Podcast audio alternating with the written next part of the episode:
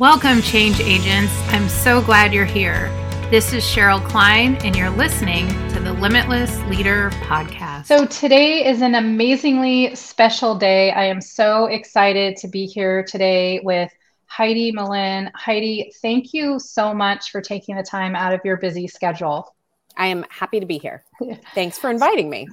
Of course. Now, before I ask you some some more questions, can you let us know where you are currently and the amazing impact that you're having. So, today I sit on both public and private company boards, and then I also serve as an advisor for a private equity firm called Hellman Friedman, working with their portfolio companies on go to market strategy.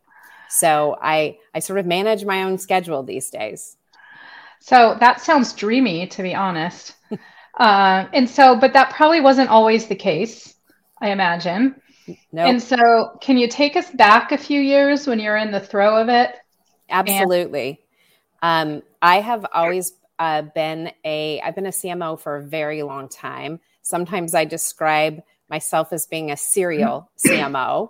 I don't know if that's bad or good, yeah. but I definitely have been a serial CMO. Um, my uh, background um, started in marketing, uh, really advertising agency work. Um, at the beginning of my career and then transitioned into client side work and moved up the ladder and had my first CMO role in 2005 and uh, focused mostly on technology, especially on enterprise software and most recently software as a service companies. And I had operating roles until January of 2021. So that, you know, we are talking before we went live, that's kind of an interesting year to make this transition it, you know it was an interesting time certainly having navigated through um, some of the darkest days of covid really. And um, the company that i was the cmo for a company called workfront was acquired by adobe. And so um, so it was a pivot point regardless for me. I had to decide did i want to do another operating role or did i want to do something different? And so um, I took that opportunity to spend a little bit of time thinking about it. And I had already uh, served on uh, public and private company boards. And so I decided that I really wanted to try doing that on a on a more consistent and to broaden my number of boards that I sat on. And almost at the same time, because sometimes these things happen for a reason, I believe, um, I got a call from an outside recruiter that said, Would you like to meet with a private equity firm? Because they're looking for a go to market advisor and your profile is perfect. And I thought, I've never thought about working for mm-hmm. a private equity firm. I'm not sure I've worked with private equity firms as an operator, but I but I didn't really know why a, a PE firm would want to hire someone like me. And um, come to find out, it was really a role where I could give back a lot of what I've learned over the years, um, both things that I think maybe I did well, but also almost more importantly, things that didn't go well and to help others watch for the potholes along the way. And um, and so i divide my time between outside boards and advisory work for a private equity firm so I want to really spotlight something that you said because when the PE firm kind of came in, you know, you hadn't really thought about it. And so mm-hmm. I always say that I'm about 90% technical and 10% woo woo. But I, I have to think that the universe is really conspiring for you to use your knowledge, experience, expertise in the best way possible. So it seems like it's a it's important to pay attention when these things drop in. Yeah, especially when they come from somewhere unexpected. And this one was definitely unexpected. And and and frankly, you know, it it like made me a little nervous too because I I'm not um you know, most PE firms are made up of very deep financial expertise. And that's not my expertise. My expertise is in go to market, in marketing, and in go to market strategies, not necessarily in finance. and so I thought, wow, this is this is kind of scary working with a lot of people that are really finance professionals and and how will that be? And so it did make me a little nervous and I'm also a believer in if it doesn't make you a little nervous, it's probably not the right thing to do. Yeah. And so, um, so it did make me a little bit nervous. And and as I found more about it, it really um, gave me insight into how I can help people that are just like me and um and so that's been fun mm-hmm. and so what was the mindset that you that allowed you to go from what this is crazy to you know what i think i'm going to try it so a couple of things the first one being mm-hmm. i had the opportunity to meet a number of the partners at the private equity firm. And what I found was, uh, y- yes, many of them were finance professionals, but they were also really lovely human beings. Mm-hmm. And um, I'm a huge believer in the fact that if you get to choose who you work with, choose people that you like to be around. Mm-hmm. And what I found was the folks, the partners that I had the opportunity to meet at the beginning stages um, were really down to earth and were very humble. They were confident in the areas that they were experts, but they were humble in the areas in which they had less depth. And that's mm-hmm. where I could actually add value. And so um, it really changed the game. And I had a couple of conversations with a few partners and thought, this isn't what I thought it would be. And I think I want to give it a try.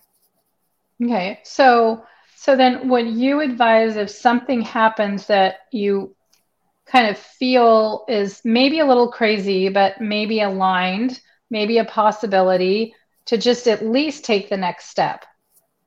Absolutely. Meet the, meet the, meet the people. A hundred percent. And I um, actually, my husband gave me some advice a long time ago, um, which was, you know, as you're looking at new opportunities, whether it's a pivot in your career or just that next new opportunity, um, you don't have to say no until at this time, he said, till there's an offer on the fax machine. Obviously, that's a bit dated, but you understand the concept. Like, yeah, don't don't say no out of the gate. Explore, learn more, find out more. It might mm-hmm. surprise you. And um, when I would look at new opportunities, sometimes I would get ahead of myself, and he would remind me, like, that I don't see an offer in writing. Like you don't have anything that you have to decide on yet. Yeah. And so um, exploring, learning more, I think is always a good idea. Mm-hmm. So in other words, don't, I don't know what the saying is, cut your feet off, cut your, you know what I'm trying to say. Right. Cut your yeah. nose off to spite your face yeah. or like there's, or, a, there's a saying. I think it was something about your, I don't know, but yeah. so, so in other words, be and, and, what just popped into my head is be curious about the crazy you got it you got yeah. it because this this was a crazy one when i told people i was going to work for a pe firm they're like what that makes yeah. no sense yeah. And uh, and yet when i explored it more and when i you know asked questions and and really dug deep into it it made a ton of sense. And i i didn't i didn't get that from the from the first call. Yeah.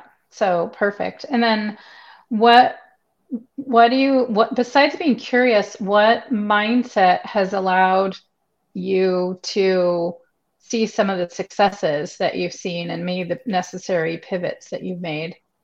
Well, I think there were a couple of things. I um, I did deliberately make the pivot to not be an operator anymore, and I knew I was walking away from some things that I enjoyed. Um, you know, not managing a team, for example.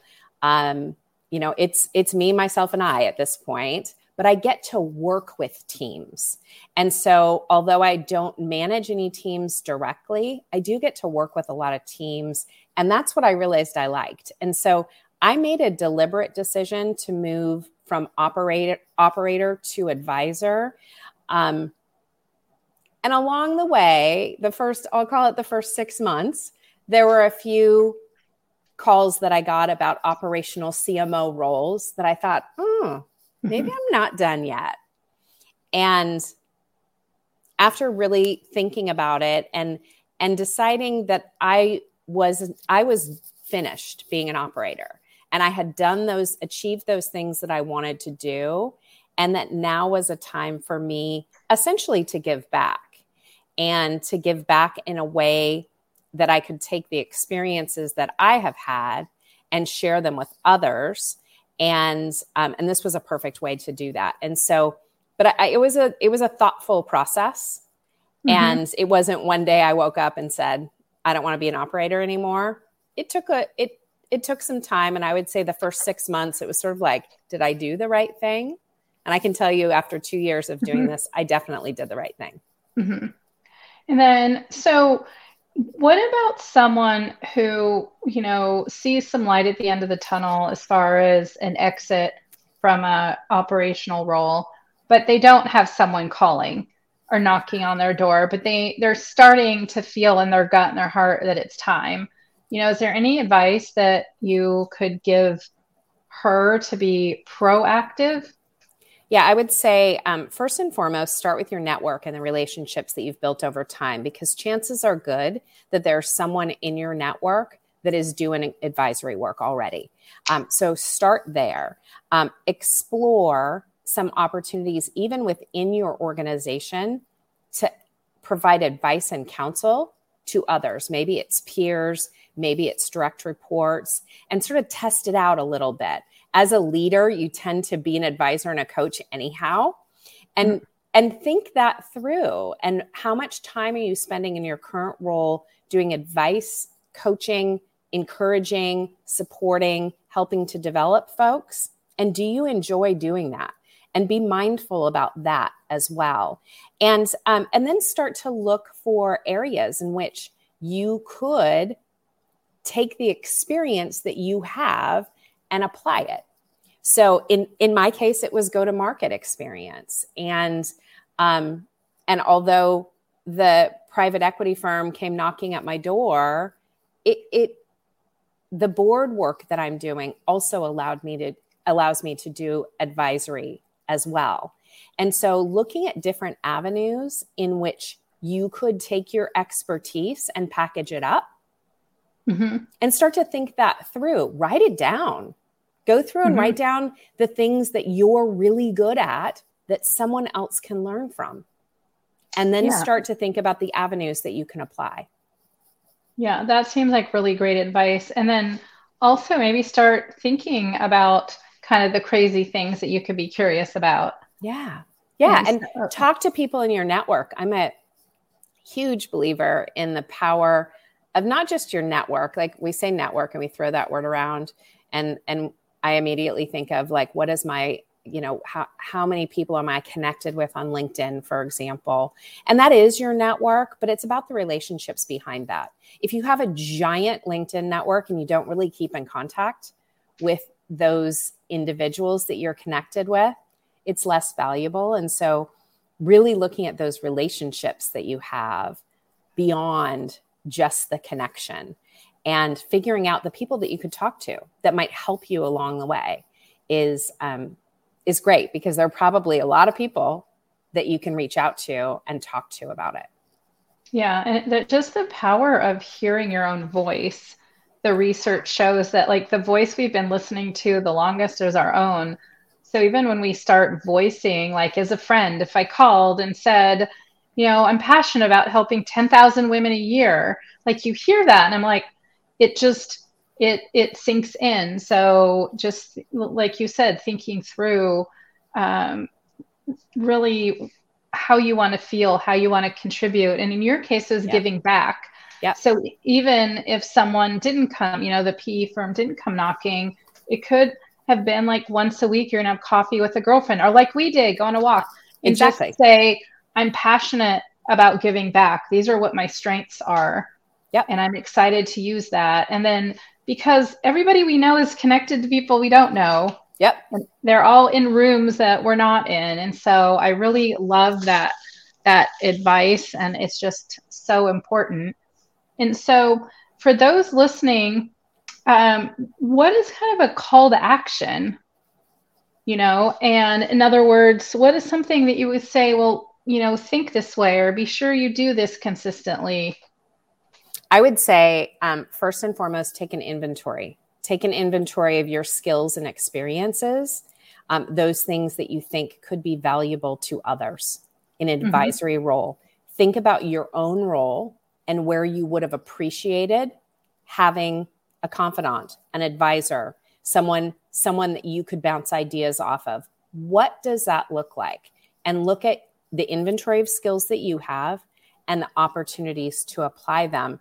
I actually, one of the reasons why, um, even though it seemed crazy for me to go work at a mm-hmm. PE firm, I realized that the role that I am playing right now, I would have greatly appreciated when I was an operator inside a company that was owned by a PE firm. Mm-hmm. And that the, the go to market advisor role didn't exist at that time.